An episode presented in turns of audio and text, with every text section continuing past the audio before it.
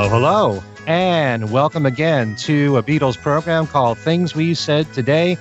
This is a weekly talk show podcast in which we cover any topic we feel like about the Beatles, any part about their past, the present, sometimes even the future. I'm Ken Michaels, one of the regular co hosts of the show. You might know me from my other Beatles program, which is a syndicated show called The Beatles Every Little Thing. And I'm being joined by my three regular co hosts. First of all, the man who writes, he's a contributing writer for Billboard.com, also for Access, AXS.com, and that being Steve Marinucci. Hi, Steve. Hello, Ken. Hello, everyone. Also, we have the executive editor for Beatle Fan Magazine, and that is Al Sussman. Hi, Al. Hi, Ken. Hello there, everybody and also a contributing writer for Beatle Fan and a freelance writer. He spent many years working in the classical department at the New York Times, still occasionally writes for them, as well as the Wall Street Journal and lots of other publications. And that being Allan Kozinn. Hi, Alan. Hey, Ken. Hello, everyone.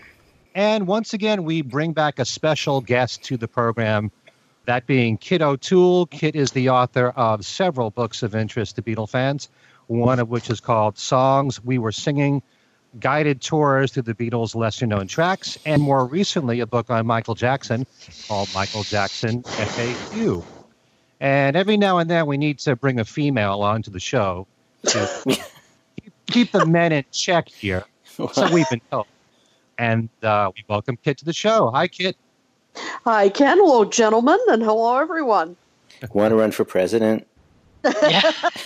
gentlemen, gentlemen, who came in? Oh. On the show today, uh, we've got a main topic to get to, which has to do with Apple and what we feel they have done right in order to uh, protect and preserve the Beatles' legacy. And we will get to that in just a few moments. But before we do that, there is yet but another major passing that we have to take note of. And it's someone near and dear to us in the Beatle world, and that being Leon Russell. Leon, uh, an extremely talented man, extremely talented musician, played a variety of instruments, probably best known for the piano. Great uh, arranger and conductor, had a long career in the music business, session man. Um, we know about his connection with the Beatles, especially with George Harrison in participation with the concert for Bangladesh, and a lot of great music that he recorded by himself. I want to get everyone's take here, and I'll I'll also uh, at the very end tell you my thoughts about Leon. But uh, why don't we start with um, Allan? Your thoughts on Leon Russell? Um, well, you know, I mean, he had uh, apart from his session work, which um, you know I really sort of knew about only recently, you know, seeing his name turn up on credits that I had never noticed before, and, and thinking, "Wow, that's that's Leon Russell."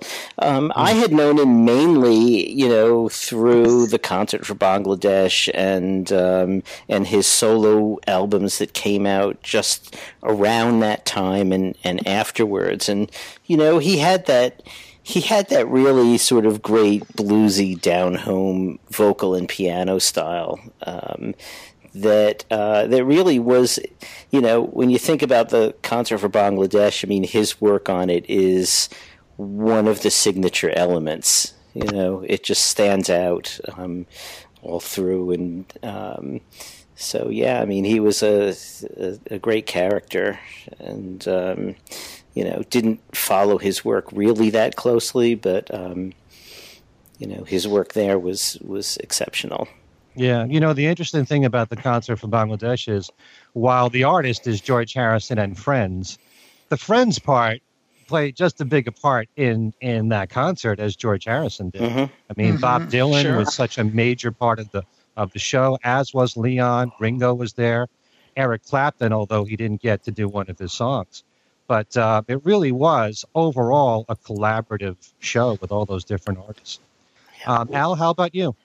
Well, as a matter of fact, a lot of those uh, those singers that were in the background were recruited by Leon for that show because if you remember, it was only about uh, maybe a year and a half before that uh, that Leon had uh, uh pulled together the uh, Mad Dogs and Englishmen tour for Joe Cocker. hmm Uh, including taking a bunch of people that had been part of Delaney and Bonnie and Friends, and, uh, and you know, including Rita Coolidge and Claudia Lennear and and various others. And uh, uh, of course, as Alan mentioned, uh, Leon had been a session uh, man in the mid in the mid '60s. He wasn't really part of the you know the Wrecking Crew, but Yes, he uh, was. Yes, he was. Was he? Was he Yeah. actually a part of the Wrecking he- Crew? yeah. Okay. Yes, he All right was. Yes, he Yep. was. But he he did uh, a lot of session work. Everybody from from Sinatra to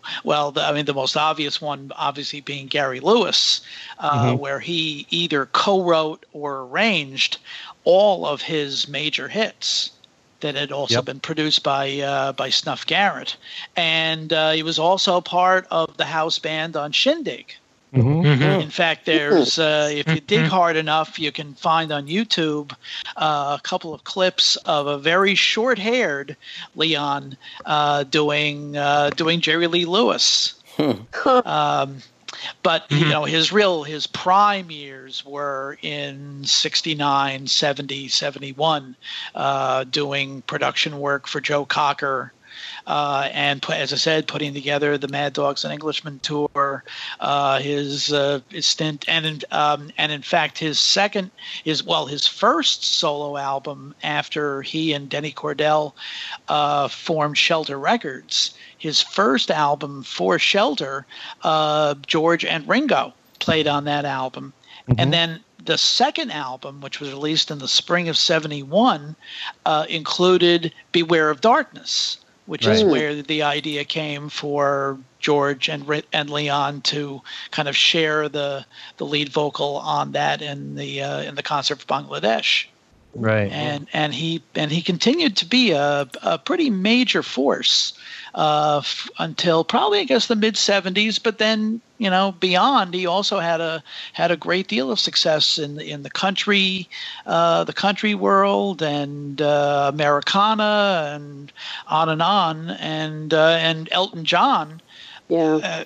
uh, is a great admirer of his. In fact, he kind of uh, brought uh, brought Leon back uh, into the limelight a couple of a couple of years back for uh, uh, for a kind of a joint uh, a joint album and a tour. The Union. Yep. The Union. Yeah, the album was Union. called, Yeah. Yes, exactly.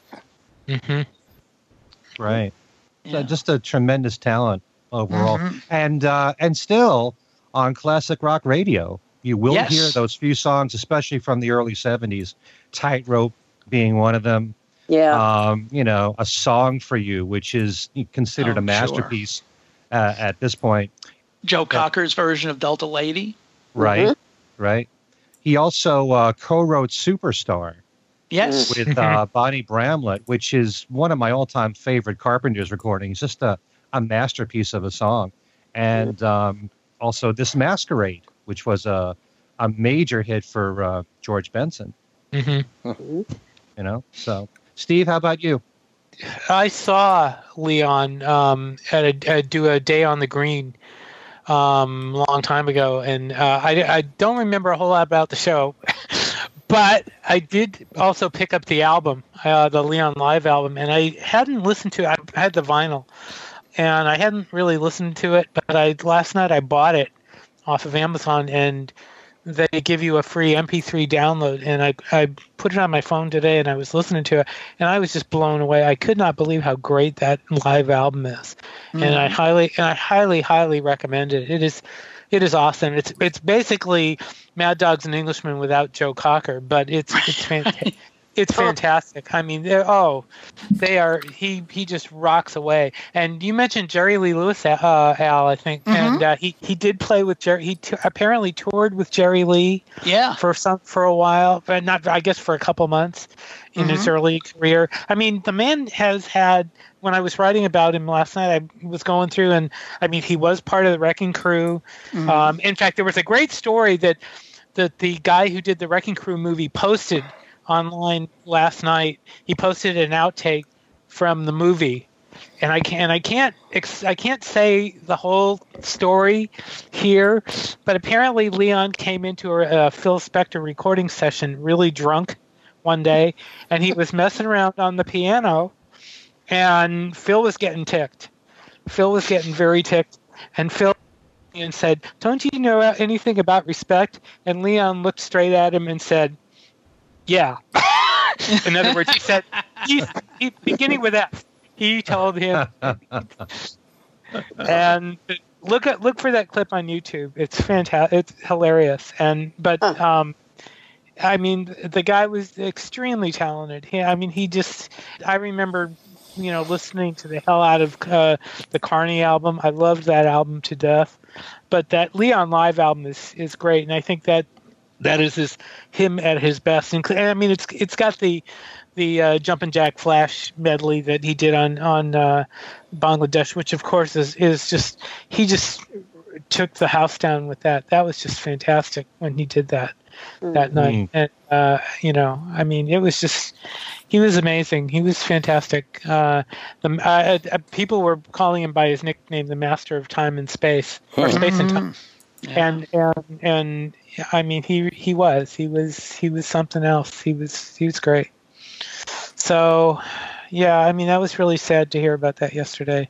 And then on top of Leonard Cohen a couple days earlier, I mean, it, Mhm. it's been it's been a it's been a bad year. Uh, you know, very bad year as far as Mhm. losing music musicians go. Oh, Yeah, well, and real real Yeah. icons too. Yeah.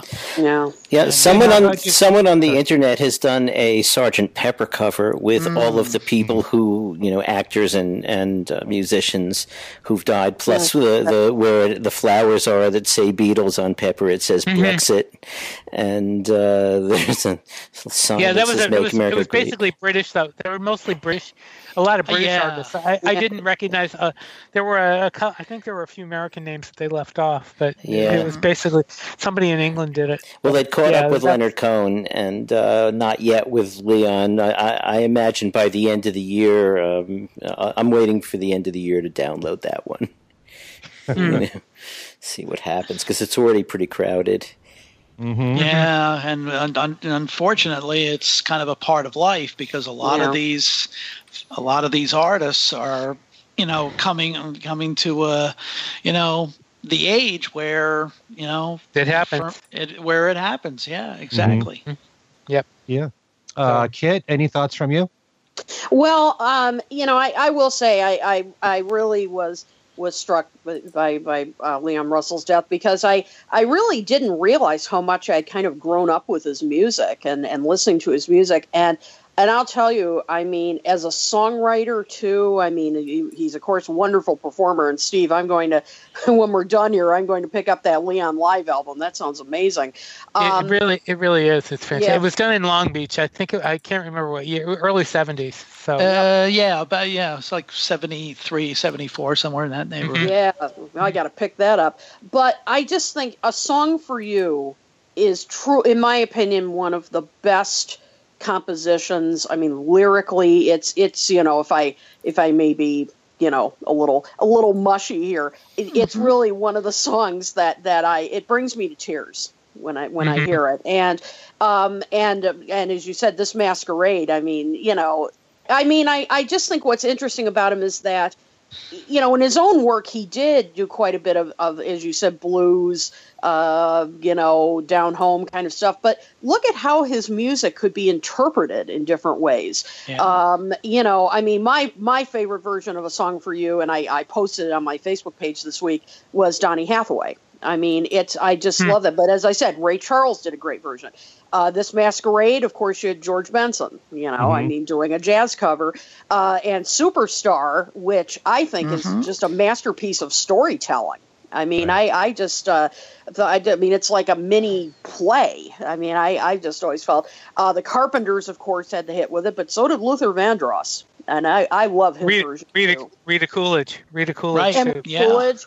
Yeah, I mean, look at the, the range of people that have performed his his songs, and Mhm. it just shows that he could really be a musical chameleon. And uh, you know, it wasn't like you always heard one of his songs and said, "Oh yeah, that's a Leon Russell song." You know, I mean, it sometimes was was hard to to detect, but I I just think he was an absolute. I mean, he was so gifted, such an incredible songwriter that would just write from raw emotion, and uh, I'm I'm going to miss him a lot. And and one other thing that uh, that the Leon live album, by the way, initially came out when that came out, it was three three albums. Mm-hmm. So yeah. it was a three vinyl three vinyl albums. It's two CDs, yeah. I guess now. But uh, I was when I was listening to it this morning. Um, he does a tribute to. He talks about you know the people who influenced him, and he goes, one of the people that that uh, made me leave my job at Safeway, and I started laughing because, as you guys know, that that's a there's a personal connection there. Mm-hmm. But um, uh, but anyway, um, he said it was uh, Little Richard, and he starts doing this great, and I don't know the title of it. I don't have the album in front of me, so I can't tell you the title.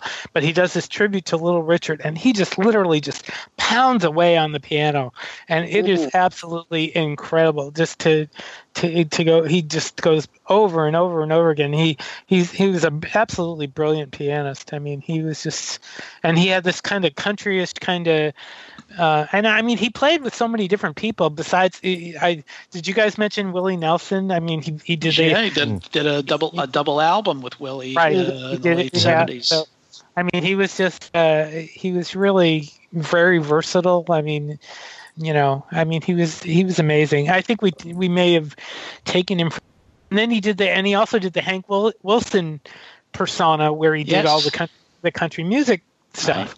I mean, he was. I mean, he was from Oklahoma, so it's no surprise that he was into country music. But I mean, I mean, he was. I mean, at the time, as I recall, when he did the Hank Wilson stuff, there wasn't really a lot of attention being paid to Hank Williams. At least, at least that's my my uh, thinking. Oh, there was uh, there was quite a bit, but I, not not as much as there has been in later years. Right. Right. Well, and then he he did I believe it was four albums total of Hank Wilson, doing other mm-hmm. people you know besides Hank Williams, which actually I, uh, which I that's one thing I'm going to have to look for because I'm a, a big Hank Williams fan. But uh, mm. wow, I mean it's such it's a tra- such a loss, such a, a, ba- a horrible loss. And mm. uh, and I guess he, would had a heart attack in July. Yeah, and, mm-hmm. he'd been he'd been really he'd been in I guess in bad shape since then. Mm-hmm. Although his wife said in a statement that they released last night that they were that he was hoping to get back on the road in January. So mm. oh well. Mm. But anyway, if you can pick up his albums, pick up any of his albums, you know, by all means. The first album has, which we had mentioned, the first album has Ringo and George. And George, right? And Mick Jagger and Charlie Watts and Bill Wyman mm-hmm. and and Eric I believe Eric Clapton's on that too. I mean, he that was that, that was kind of how much people respected him by they all you know the fact they all showed up for his for his albums you know so. yeah people who were listening to fm radio in the early 70s probably remember roll away the stone oh yeah from right that, from that album I, god i love that that that was one of my favorite i think i i crank the hell out of that song more than I care to admit. I mean, and on and on the live album, it sounds fantastic. He does that mm-hmm. on the mm-hmm. live, and it just sounds wonderful. Mm. So it kind of tells you something when at the concert from Bangladesh when George is introducing everybody. He says, "Someone you all know by now, Leon." Yeah, he doesn't even say the last name. It's like yeah. if you if you know right. him by the first name, that's recognition right, right there. Yeah. But, um, I had the chance to see him in concert in Connecticut, and he was superb. Um, the one thing he didn't really have much stage presence in the sense that he didn't talk to the audience at all. It was just banging out one song after another. But the performances were just amazing, and he had great mm. musicians to work with. So uh, yeah. What year? What I, year was that? Oh, it's got to be over ten years ago. See, I saw him, I saw him, I saw him when that when that live album came out, and he had a lot of stage. I mean, he was. I mean, if there was some kind of a sex god in rock and roll, he was it. Um, wow. He he was he was yeah. I didn't know you felt that way about him, there, Steve. My goodness. no, I did. I didn't. I'm, I'm just saying. I think I, I think there were a lot of. Um, he had a lot of female fans. Let's put it that way. Oh, yeah. Uh-huh. oh yeah. Oh yeah, I remember uh, when I was working uh, working at Sam Goody in the uh, in the in the early '70s. There was one particular girl. It was a cashier who absolutely was over the moon about Leon Russell. Hmm. Mhm. And Mm. not to and and and I they one of the one of the first reactions I looked for was Chris O'Dell, who is Yes. is the subject of uh, the his song Pisces Apple Lady. Yeah. and and they um uh, the- yeah she's she writes if you get the uh, miss O'Dell book uh, he uh, he's in that book Mhm. so but uh, yeah that's it was he he was great It was- yeah what a loss that, that's all i can i mean i you can we've been saying that a lot this year but in this particular Mm. case it, it really means something it really does Yeah. And I always admire people that really pay their dues. And Leon, just the beginning of his career, you know, Mhm. being a session player and being part of the Wrecking Crew and learning about all the people that he worked with. And in particular, I always knew about the Gary Lewis connection.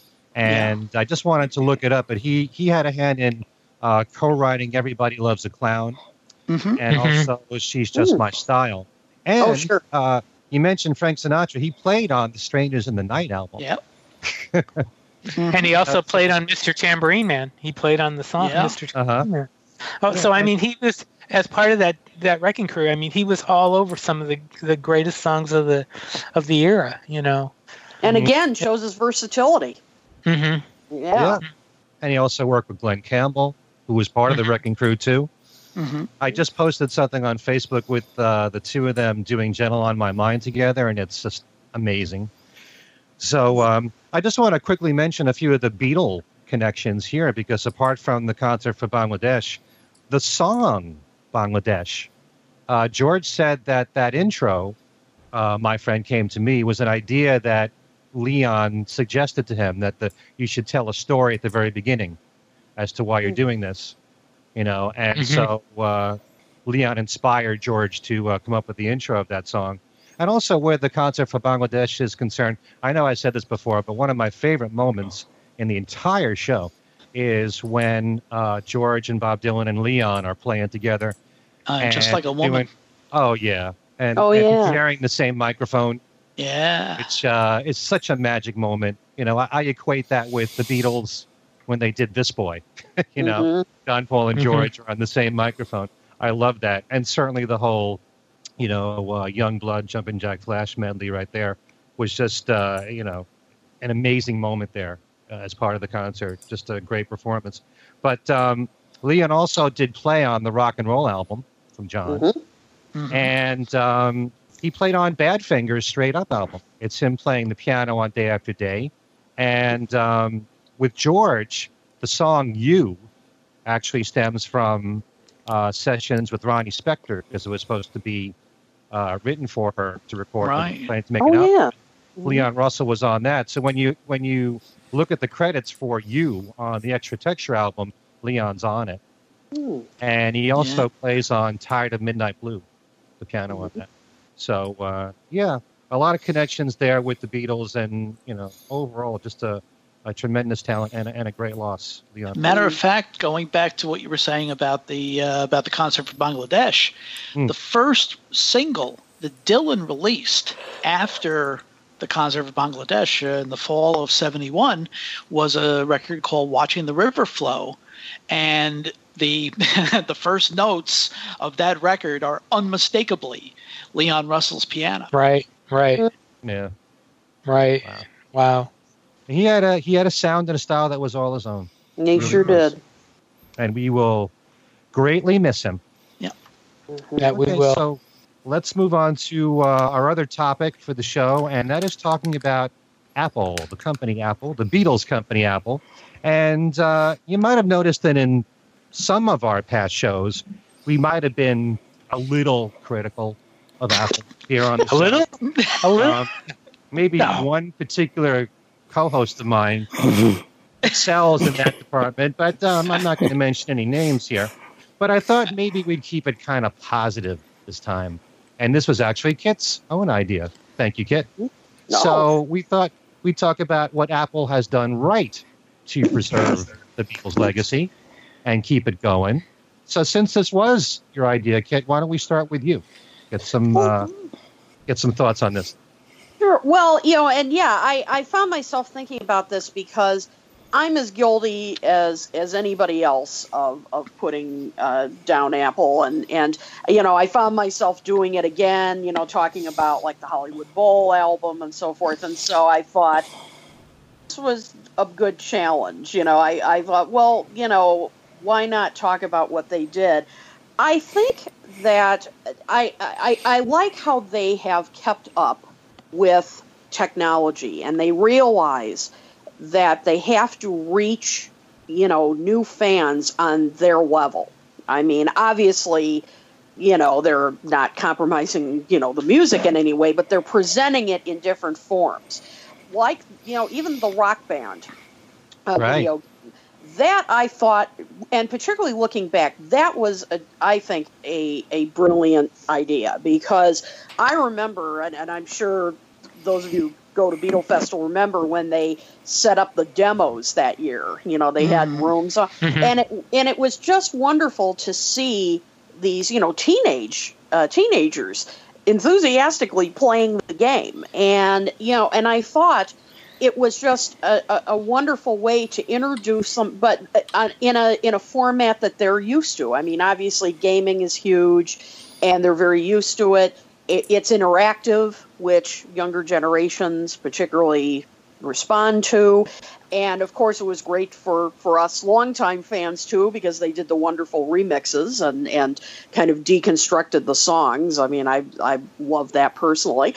But I just think that was a, a great way to keep, you know, you were saying earlier, Ken, about keeping their legacy alive. Mm-hmm. And I think that was a, a brilliant way to do it. Um, and today, of course, a little more recently, they finally uh, got to iTunes. Now, I will criticize them a little bit here that I thought they were a little late to the party. However, um, they were smart in that they did build up, I mean, it was heavily hyped.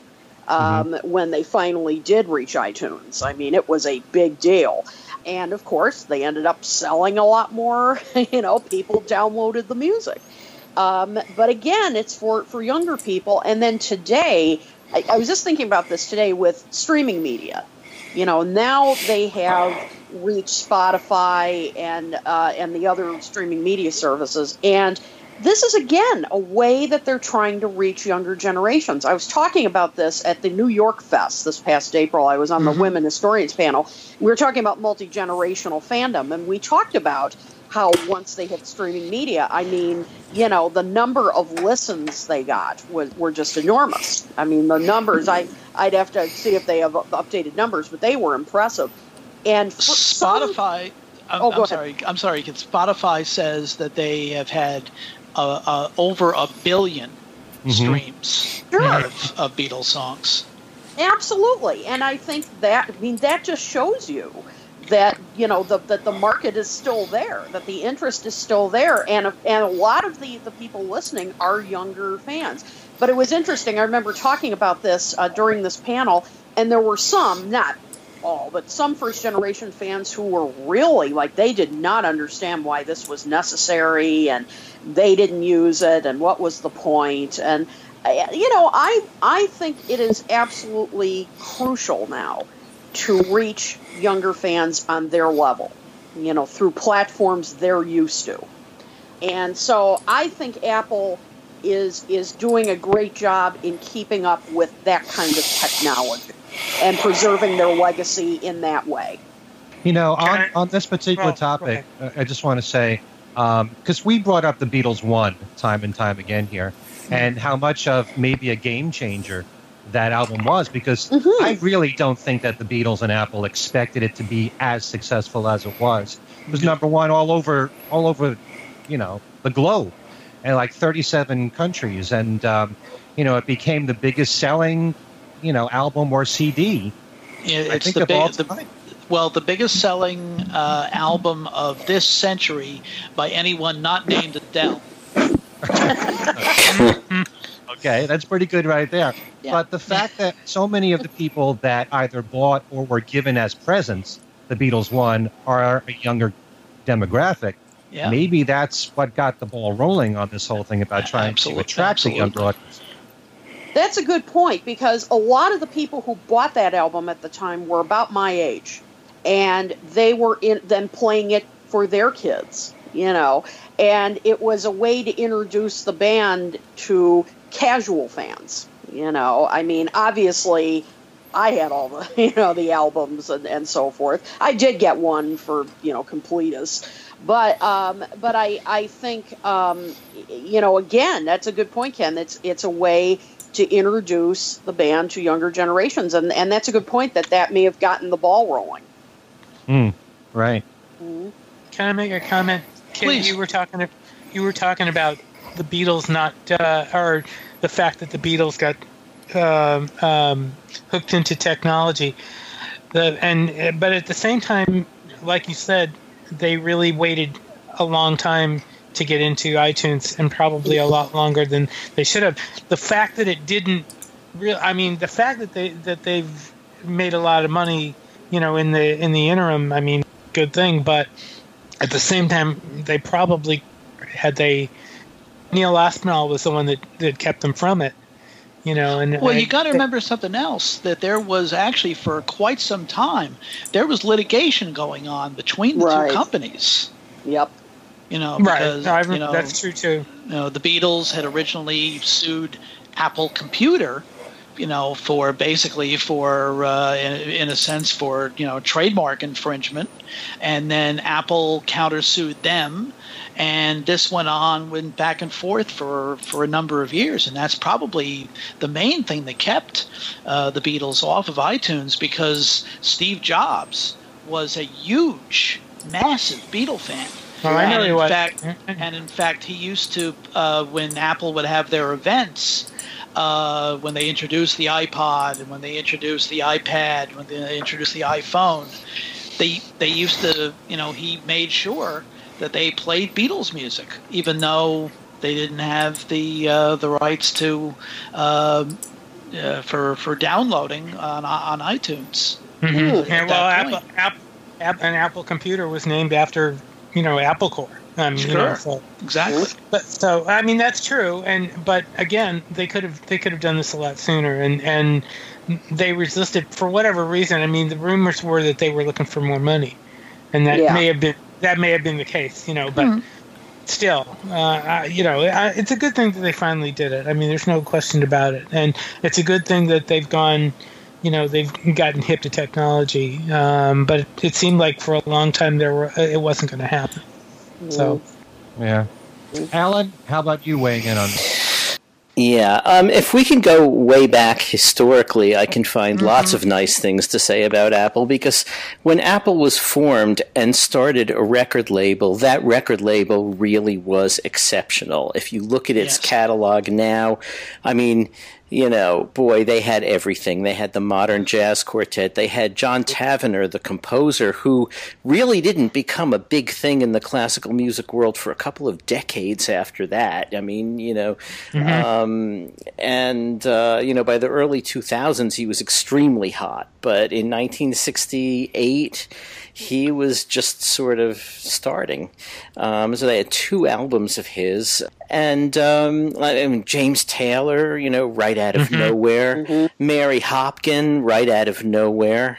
Um, you know, then they had their avant-garde stuff with the John and Yoko things and George's Electronic Sounds. I mean, maybe people didn't like them all that much, but it became like, you know, kind of like a playground for them to do other stuff that wasn't the commercial things. Um, and of course, they had the Beatles albums themselves. And I mean, it, it just was. I have a little poster that came out at the time. It must have been a marketing thing, and it shows all the maybe first dozen or more Apple album covers, and every single one of those records is a great record, you know, to this Yeah. day. Um, Jackie Lomax, I mean, you know, there's there, there there really were no stinkers. You know, it was it was um, you know, so so that was great. Um, it, it's a pity that um, probably as a result of the Beatles fracturing themselves, that that whole thing just fell apart But um, you know, so there's that. Okay, that's a positive thing about Apple. The One Plus uh, set that came out last year I thought was great, but I would have to footnote that by saying that this was at least like the the what the third iteration of the one album. The first one was, um, apart from being generally useless, and I know the arguments, we just heard mm-hmm. them again, was badly mastered and, and uh, brickwalled, as they say. Then they finally replaced the tracks with you know the remastered tracks which okay now it sounds better at least but it's still you know, the one album. Um, and then finally, finally, just a year ago, 15 years after bringing it out for the first time, they put out, you know, a really exceptional set of, you know, all those videos. I mean, they're still missing some videos and various people have had complaints about this or that. I thought it was really well done. I thought the the restoration on things like the Penny Lane clip and the Strawberry Fields clip and and some of those others was very well done. Um, I can hear voices of some of my more um, erudite fanatical colleagues saying yes, but they replaced eight frames in the Penny Lane video with with eight other frames, and yeah, okay, okay, fine, you know, but. Um, you know, but generally speaking, you know, we can now say that those classic videos are out there. It took them way, way, way, way, way, way too long um, because they're too busy focusing on, you know, um, you know, getting these the fourteen year olds to hear the hits for the first time. And I have no real problem with that, so long as they're also giving the rest of us the stuff that we would like. Um, mm-hmm. The rock band thing, um, I wrote. Okay, I mean, I've. I've sort of made a career of pointing out the stuff they do that's wrong, especially when I was at the Times. And when the rock band um, thing came out, I wrote a little piece for them saying that, you know, basically for people really interested in Beatles music, this is entirely useless, except that even though it is very, very encrypted, it'll take a few months, but we will get those track isolations out yeah. one way or mm-hmm. another. And right. you know, and, and and it was done one way or another. I mean, first people would um, actually purposely fail at the game so that only one track would play and they mm-hmm. would record that. and then finally it took I think 8 months to crack the encryption and and people were able to get, you know, everything out. And so unwittingly Apple put out something that we really really wanted, which was track mm-hmm. isolation. So that was a good thing, but I don't think they meant to do it. um, mm-hmm. What else? Uh, they also put out studio for uh, uh, studio fragments in those in those uh, rock band mixes too. That's right so, too. Yeah. So they right. so we, we did get mm-hmm. plenty of extra stuff in there. It took an awful lot of work to actually get it because they didn't mean mm-hmm. us to have it, but um, but we have it, and and that's great, and and that has allowed a lot of people who you know are very technically skilled to actually sort of recreate what the session track layouts were, which you know the the unencrypted um, rock band tracks themselves don't quite give you. But people were able to say, okay, they they recorded the the drums and bass together, so this would have been that track, and you know, and, mm-hmm. and reconstruct those in a in a really good, useful way. Um, mm-hmm. I'm, I'm I'm struggling to think of something else um, eh, can you guys think of anything else they've done that I thought? Oh, the anthology, oh. the anthology, oh, the anthology. There's, I thought was oversight. great. Yeah, really a huge oversight. Um, because you know the TV series I thought was really well done. The DVDs and or, or VHSs when they eventually came out, and then the DVDs with even more material. That was that was fantastic, and uh, the book, um, you know, all mm-hmm. the different iterations of the anthology. That was a good thing. Now that they're, uh, you know, not to tip our hand, hand too much because we'll talk about the um, the new one, the eight days a week next week. Um, but there's a lot of stuff on the bonus disc that you begin to think, okay, you know what? If they took all the raw material from the anthology, including some of those outtakes, and some of these outtakes and re-edited the whole thing, you're you're beginning to get uh, Mhm. multi-perspective. Um, I, I wasn't, you know, I wasn't going to say anything about too much about that, but you're right, and I was thinking the same thing. yeah, you know, you could have you can have an anthology that would run, you know, two hours a day for six years. I'd, I'd be happy with that, you know. Mhm. So, Mhm. so okay, I, that's that's probably about as much as I can think. Oh, you know, the remastering of the of the albums in 2009. Again, it took them way too long, but I thought those were carefully done, and and was happy to have them. And then the mono reissues on vinyl. wa- That was a lot of fun actually to play those in that format. So there were little things here and there, but you know, there's always so much more that we want. You know that Yes. that it, it Oh, seems like they're not giving us, you know, what we're expecting each time. So, yeah. Okay. It seems natural for you, Steve, to just bounce off of this. Well, actually, a couple of a couple of the ideas I had kind of bounce off what Alan said. Um, Alan was talking about the the mono release, the mono vinyl act, the mono CDs, because I thought that was fantastic. Um, I also put down the Apple CD box because I thought that was uh, that goes back to what you said about uh, Alan about how great the the catalog was. Um, because that box was fantastic, but I had a couple. I mean, I, I also had a couple of other releases. I thought Yellow Submarine soundtrack was Mm. wonderful. I also thought Let It Be Naked was wonderful, and I've said before that I didn't like it in the beginning, but after listening to it over and over and listening to the, how well how well it sounded, I think that that was really good too. But I also have two other things. I'll go to the first one first because it, again, again it bounces off what you just were saying about um, about uh, the movie, you know, that we're going to talk about next week. The whole between One Plus and Eight Days a Week, it seems to me that Ringo is getting more of a more of a spotlight, and I think that's a great. I think that's a great thing. Mm. I think it's thing. And one one thing one thing that and I, uh, and I'm going to probably tip uh, a hand here. Uh, and Alan, tell me if you if you agree.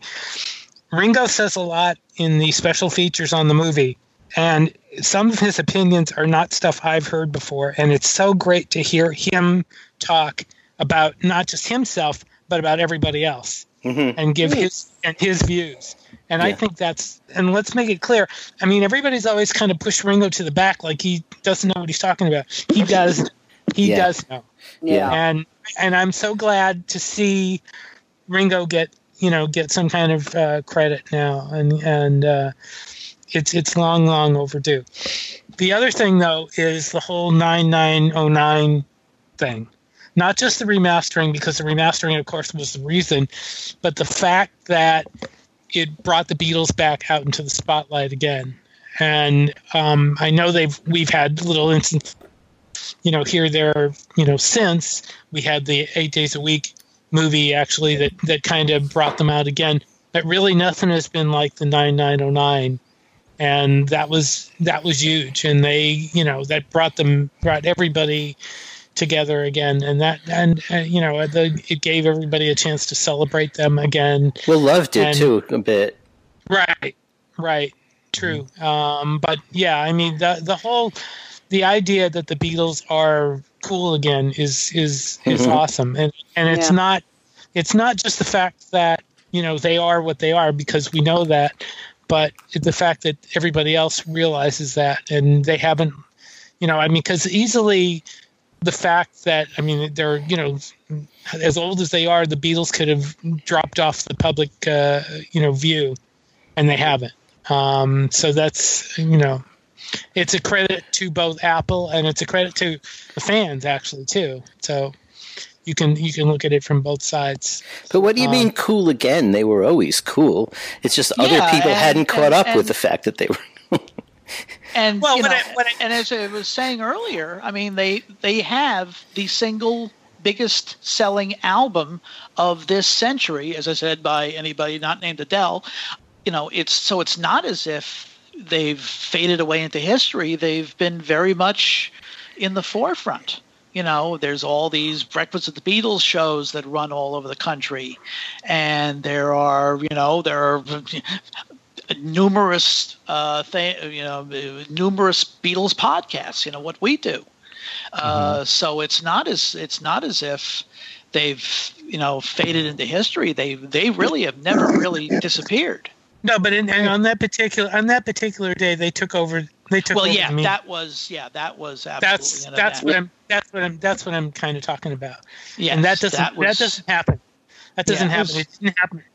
Go ahead, Ken. There's never been a time when they faded away, but there have been periods when, you know, there hasn't been much talked about them, and their record sales weren't mm-hmm. as great. And like yeah. for example, in the early '80s, you had you know those compilations that came out like Reel Music and the Beatles 20 mm-hmm. Greatest Hits. They didn't mm-hmm. do that well. No. And then there was really nothing until uh, live at the BBC, really. So you're dealing with over a decade there when you didn't hear about new releases of Beatle music at all or compilations of any kind. Right. But they were always looked upon. You know, everybody respected them for what they achieved. But you know, there there's always going to be moments when they're in the spotlight and people are talking about them again there was a time there in the 80s and early 90s when it, I don't believe it was that way.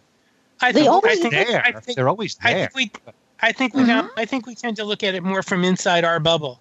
I mean, for us, they're always there, not for everybody else. On 9909, they were there for everybody, period.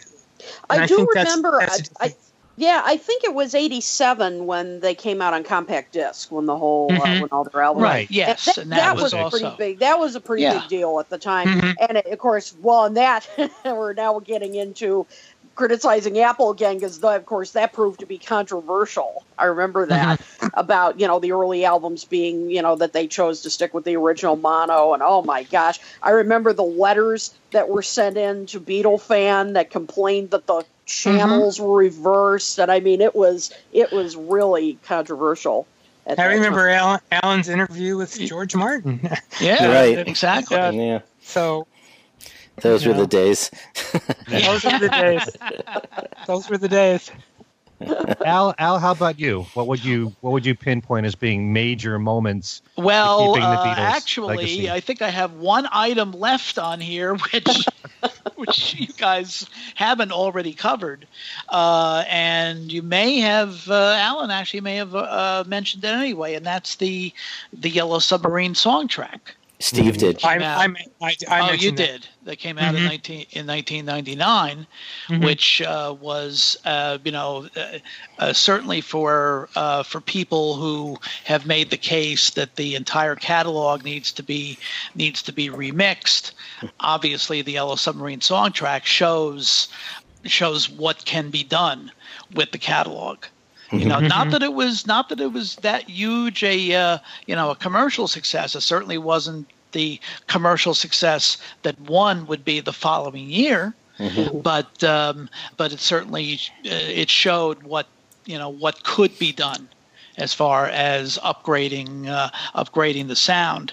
Uh, Ken very briefly touched on the uh, the first live at the BBC album, which mm-hmm. kind of appeared almost out of nowhere with very little notice at the end of November of uh, of, of 1994 and that kind of you know first of all it had been people had been clamoring for some kind of official release of at least a portion of the Beeb tracks. Obviously, by that time, the Great Dane box had already come out, which was mm-hmm. the you know the mm-hmm. the the big the big Kahuna BBC bootleg of the of at least that uh, that time, uh, and obviously there uh, and I can recall Alan going into great depths about this about the um, uh, the sound problems with the with the BB the first BBC album because of the no noise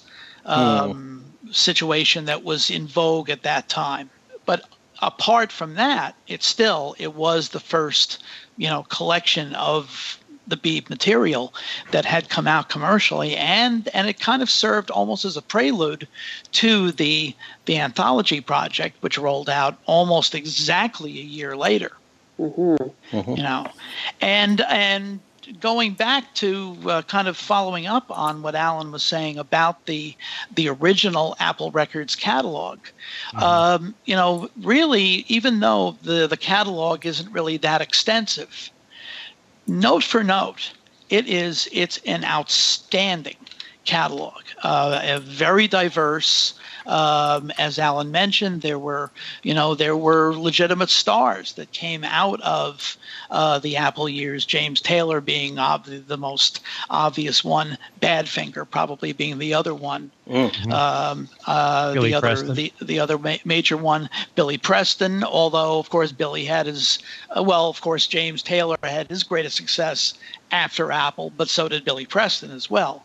Mm-hmm. Uh, but but it uh, from you know from Doris Troy to the Radha Krishna Temple to the Sundown Playboys to Chris Hodge to David Peel to Mary Hopkin. They the label was all over the to the Modern Jazz Quartet. Uh, the mm-hmm. Raga soundtrack, uh, various various and sundry other things. Uh, Apple was all over the, the map musically, and virtually everything that the label uh, put out was of, of a very high quality. And um, and then uh, in 1990, I guess, well, beginning in 1991, they began rolling out CD reissues of the well, not even reissues, CD issues of the the Apple, the non-Beatles Apple catalog. Mm-hmm. And they did uh, once again. They did they did actually a, a pretty good job. Uh, unfortunately, Capitol kind of co- opted uh, the situation because since uh, I think they were expecting, particularly the James Taylor album and the Badfinger albums, to sell a lot better than they actually did, and so Capitol ended up basically dropping out of the the project, I guess maybe about halfway through. So the the the last couple of batches of the the reissues in 93 and 94 and 95 um, were uh, were you know had to be obtained as imports from Ooh. from EMI uh, but they did they did actually a, a pretty a pretty good job with those reissues. And then perhaps, even though they didn't roll out the complete catalog, they probably did a better job in um, in 2010. Yeah. In October of 2010, with the the 17 albums that they did reissue, plus that wonderful "Come and Get It" Best of Apple Records compilation. Mm-hmm which included a lot of things, a lot of singles that you know had never appeared on Apple albums. Things like Thingumybob, uh, things like the Sundown Playboys single, uh, Chris Lon, Hodge, Chris Hodge, Lon and Derrek Van Eaton, mm-hmm. you know, et cetera, et cetera. So I think they did, uh, uh you know, a very good job there. Uh, of course, the anthology, uh, you know, the entire the entire scope of the anthology project. You know not just no you know not just the broadcast and uh, video and dvd uh, and even the director's cut versions of the of the film but also the three double cd anthology uh, audio discs all of which went to number one. That's right. And and and plus also as alan mentioned the book. Uh, so certainly certainly the anthology project has to be has to be considered as a major uh, a major success uh, mm-hmm. for Apple. And as Steve mentioned, definitely the uh, uh the 90909 event with the mm-hmm. uh, the release of the two the two box sets of the the stereo and mono Beatles catalog plus the rock band uh, discs and uh, and also the, the the release of the the stereo album separately. All of that on the same day. It really was a uh, uh, definitely a uh, uh, an event, and uh, we did touch, I think, on love as well. Mm-hmm. Oh, I don't that certainly, I think that certainly has to be a a positive. Mm-hmm.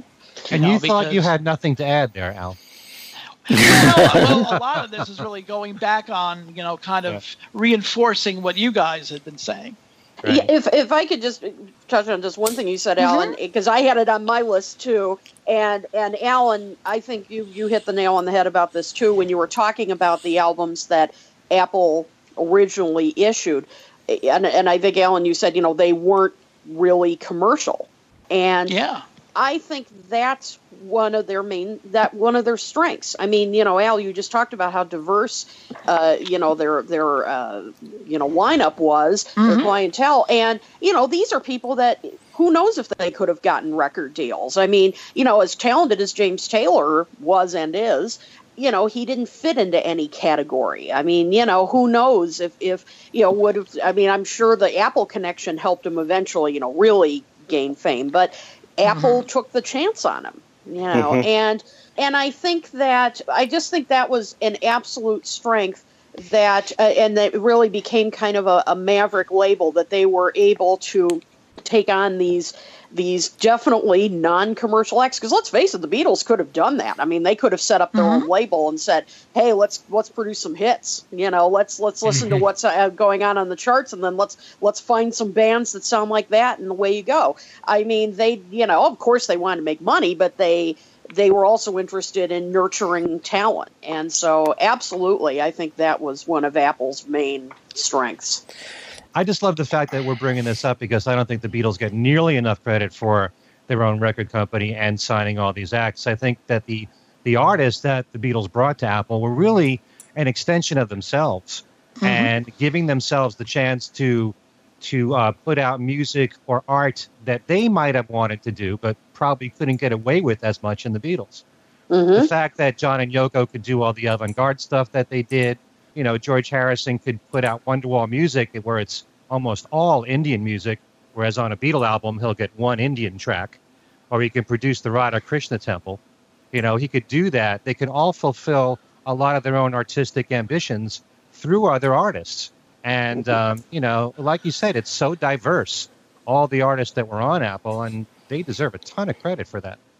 And and not only that, um, in the early days, they were actually hands on. You know, you've got Paul McCartney playing bass on the James Taylor album on some songs. You've got you've got George Harrison on uh, Jackie Lomax's. You've and Doris Troy and Billy, Billy Preston. Yeah. You know, so uh, you also have. I mean, I. I, I I think they intended these to be commercial releases, um, and I think that they were in in a lot of ways. I mean, a lot of those early Apple albums had hit singles off them, and um, not only that, when you know, once you began to hear, I mean, okay, maybe not everybody in the world is as crazy as some of us, but once you began to hear that. Paul's playing bass on that. George is playing guitar on that. You kind of went out and bought the album to hear that too. And then if you were turned on to the, you know, to the performer and and you also, you know what? A lot of these albums because they were on Apple, it came with kind of an endorsement, you know. The Beatles wouldn't assign these guys and the Beatles were you know they were they had to okay everything even if they didn't bring them into the label even if they didn't sit there and listen to the demo tapes which i think in some cases they did. Still they signed off on it and so it being on apple was an endorsement and and that's something that no other label has had i mean you know you could say well okay reprise records was frank sinatra's label but you didn't get the idea that you know jimi hendrix was signed because frank sinatra thought he was great you know Right. um, you know, whereas you know here with with Apple, you've got uh, it's an artist led label, and anything that's on it, you got to assume is personally endorsed by them, and that's it, when it's the Beatles. I mean, that's a big deal. That's a good point right there. Mhm. As far as all of um, you know all the Apple releases, I have very little criticism to make for any of it because I think most of it was well done. I especially love the BBC uh, double CDs that came out, and even though there was that no noise problem in the very beginning, in terms of the actual material, it was fantastic. That first Absolutely. live at the BBC was an amazing collection to put out, Mhm. And um, between that and on air, you know, I'm sure that there are many people listening who wish there'd be the box set of everything. Right. Sure. Of Uh, course, but if you had if you had to whittle it down to four CDs, I think uh, you know you got the best of the bunch. but why do you have to whittle it down to the four CDs? You know, Well- you don't have to. You can do what you want. You're the Beatles. Well, I agree with that, and I wish that you know the record company would feel that way. Mhm. But um, you know, that's that's another topic that we've hammered to the ground here on Yes. the show. As, as far as you know, who is your audience? Are you trying to appeal to the hardcore fan that wants everything, or do you want to appeal to a mainstream crowd? Um, you know, I love all these releases like Love. Love can attract, uh, you know, young fans to the Beatles just by Mhm. seeing it in Las Vegas Yep. you know it, you can win over new fans that way and um, you know let it be naked was fine but i like what steve said. First of all the, the sound quality on let it be naked is fantastic. Mhm. it really sounds so crystal clear. Whether or not you think you know it was worth their while to do it for a few songs that really had the phil spector production behind it you know there's only like four songs on let it be where phil spector did a, a lot. Mhm. and even then i would even question a lot. Um, you know, Yellow Submarine song track, I loved a lot. Um, you know, most of it was fine, and I I do like the fact, as Kit has said, that they are trying to appeal to a younger demographic. And one thing that I haven't mentioned here on this show is that about a week after Eight Days a Week um, was released in theaters, I got to attend the Q and A at the college where I do my Beatles show, every little thing, and Jeff Jones was there, the CEO of Apple, and he took uh, Q and A from the audience. And one question that we've addressed here on this show regarding Eight Days a Week is why is it Hulu picked it up instead of Netflix? And Jeff so- Jeff Jones said, clear out. They have a younger audience. So the Beatles are very much aware of this, and Apple is very much aware of this. And when you think about it, yes, there's so much unreleased stuff on the Beatles that I would love to see come out, and I think eventually a lot of it will. But to me personally, as time goes on, what's more important than the Beatles' legacy continuing by having new generations find the music? And you've got to do so much to get them to bring them to that music. However method you do it, I'm all for. it. Yep. So, um, you know, eight days a week, I'm sure there are a lot of people who thought, well, it was supposed to have so much unreleased footage of the Beatles live, and there wasn't enough for a lot of people, and it was more geared towards a mainstream audience, maybe a younger audience. Well, that could be a good thing because if it leads to them wanting to investigate the Beatles catalog, what's more important than that? As time goes on, it gets more and more difficult for any artist, you know, the veteran artist, for people to discover older and older music. So, whatever Apple can do in that direction, I'm, I applaud them for that reason. Mm. I agree. Absolutely. All right. So, anybody want to add anything? A, a dissenting opinion, Mr. Kozinn? No, no. I mean, I, I, I don't disagree. I just think that you know maybe they need to employ more people so that you can have one group of people doing all of the new stuff that we've all been buying on bootleg all these years and would be perfectly happy to buy from Apple, um, and one group of people working on how to attract this year's twelve-year-olds. Mm-hmm. The problem, I'm all for that the- too. We, the, the there's biggest nothing wrong with trying to attract both audiences. Yeah, yeah. It's just that they can only do one thing at a time, and that's a big frustration. You know that that that if like once you see that it's going to be sort of a mainstream new audience kind of project, you realize that that's for it for the year. For a while, you know, okay, so that's it for the year, but um, you know, we're sort of running out of years here, some of us.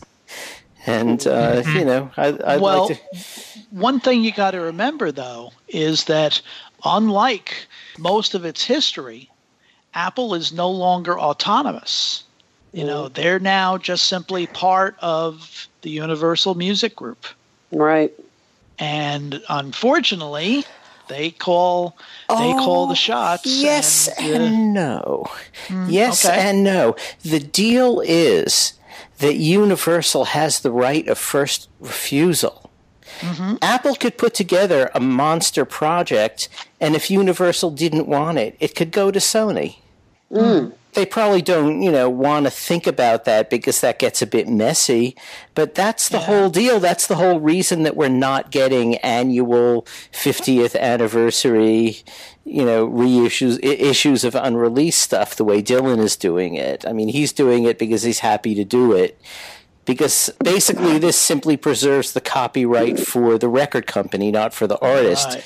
The, Yeah, the copyright reverts to the artist anyway, and the deal that Capitol uh, that that uh, I guess Universal and Apple made was okay. We don't feel like putting these things out now, and rather than have Universal lose the copyright as such, the deal will be that if we want to put out a package, Universal has the right of first refusal.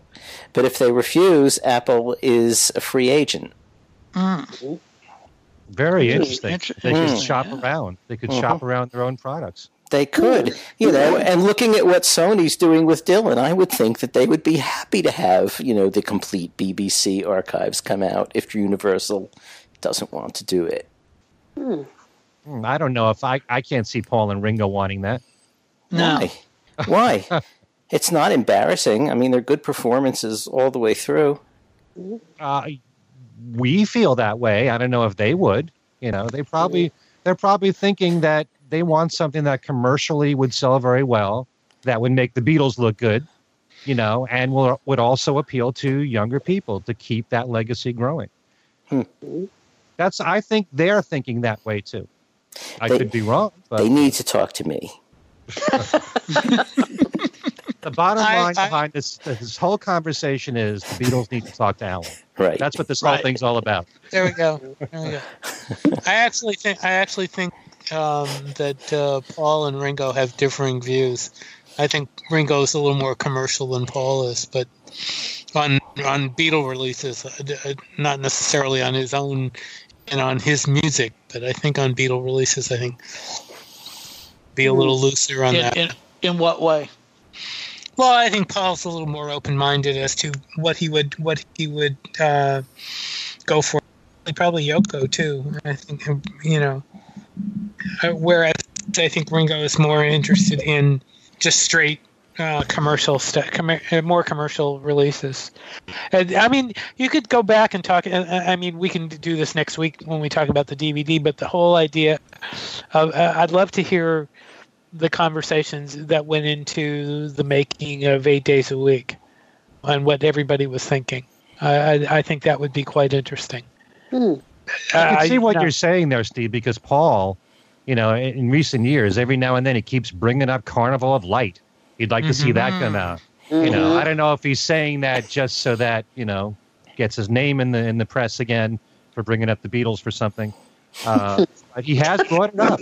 Which, by the way, I don't particularly want to hear. Um, Yeah, but, I'm not Yeah. clamoring for that. No, not at all. I mean, Oh. uh, there are other things, and I think that, uh, as I've said before, I think the scrutiny and the reaction to it would be so negative they wouldn't they wouldn't they'd be sorry they even put it out there. So I I really wouldn't want to see that. But I but I, I I just seem to think that Paul would be looser, just in terms of you know more. li- I, I hate to say more liberal, but I think more liberal. I think Ringo's Ringo's more narrow-minded in terms of of what he what he would bring out. I mean, uh, look at his music, look at what he look at the All Star Band. I mean, that's a fairly narrow concept. I, I can't see, whereas whereas Paul's Paul tries more uh, different things. So, I don't know, whatever. Well, I and know, I but- and and I just have to. I would say uh, one more thing that uh, that Al. Uh, thank you for bringing up the Great Dane um, BBC release. Oh, boy, boy, you just took me down memory lane. man. Oh God, I mean, yeah. that and Yellow Dog, and oh my gosh, those were some of the first when I first started getting into bootlegs. So, oh, memories, The- the- memories. the- thank you. the great the great Dane was a great story for me because I managed to I I got a hold of somebody that that uh, had one and I it was just before Christmas and there was going to be a tight squeeze uh, uh, to get it to me by Christmas and I got it. And uh, so that was because I all of a sudden I went out on my porch and there was this package and I went oh no I know what this is. And sure enough it was. So there. I ended up hearing from the guys who made it at some point because um, I think they appreciated the fact that when I reviewed the BBC set for the Times, I um, compared it negatively to the Great Dane re- release.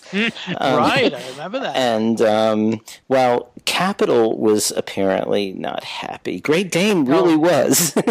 oh, I So- bet.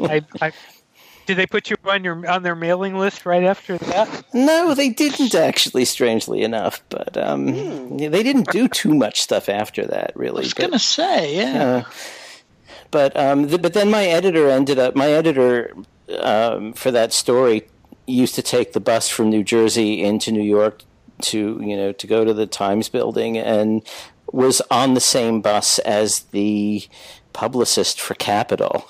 And she actually came up to him and said, "It's not fair having Allan review these things because he really knows the material." Wow. Yeah, yeah. A publicist's conception of a music critic's job. Not know the Wow. stuff and just say it's good. right. Wow. Have have John Wow. Rockwell review it instead or something. So, All right. Well, this has been a fascinating conversation. And um, what we would like to do is each of us tell you folks how you can get in contact with us. Why don't we start with Steve? You can get me at BeatlesExaminer at gmail.com or on my Facebook page and my Beatles news group, Beatles News and Commentary. All right. Al, how about you? Uh, Facebook, Al Sussman, Twitter at ASUSS49, and one very quick plug because it involves one of the affiliates that carries uh, uh, things we said today. Uh, Alan Haber's Pure Pop Radio. Uh, a couple of weeks back, uh, we had a lovely afternoon on Skype uh, recording uh, one of his in conversation shows, and that will be uh, that will be running on November 22nd at 8 p.m. So a week from a week from Tuesday, as we're taping Okay. this. All right. I'll have to listen to that one.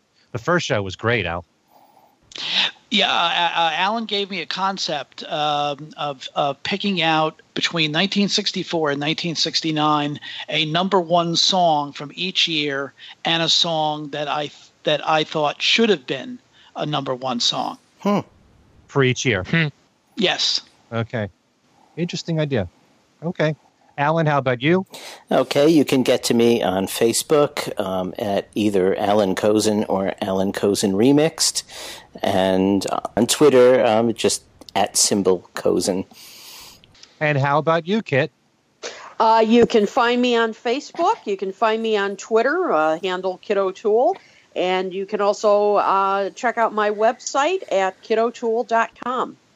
And as for me, Ken Michaels, you can email me at everylittlething at att.net. You can also check out my Facebook page at Ken Michaels. And then there's my website, kenmichaelsradio.com. Be sure to look at my Beatles trivia and games page because every week you can win one of nine prizes, one of which happens to be Kit's book called No Songs way. You Singing. Yes. In fact, Kit told me before the show that I can keep it on that page permanently. Like You know. bet. Ab- as long eternity. as you want, man. Absolutely. All right, so this has been great. This has been a, an incredible conversation. And Kit, thanks so much for being here again, and we Mhm. welcome you sometime soon in the future. Always a pleasure. Thanks so much. All right, for Steve Marinucci, Al Sussman, Allan Kozinn, Dr. Kit O'Toole, and myself, Ken Michaels, you've been listening to Things We Said Today. Thanks for listening, and we will see you next time.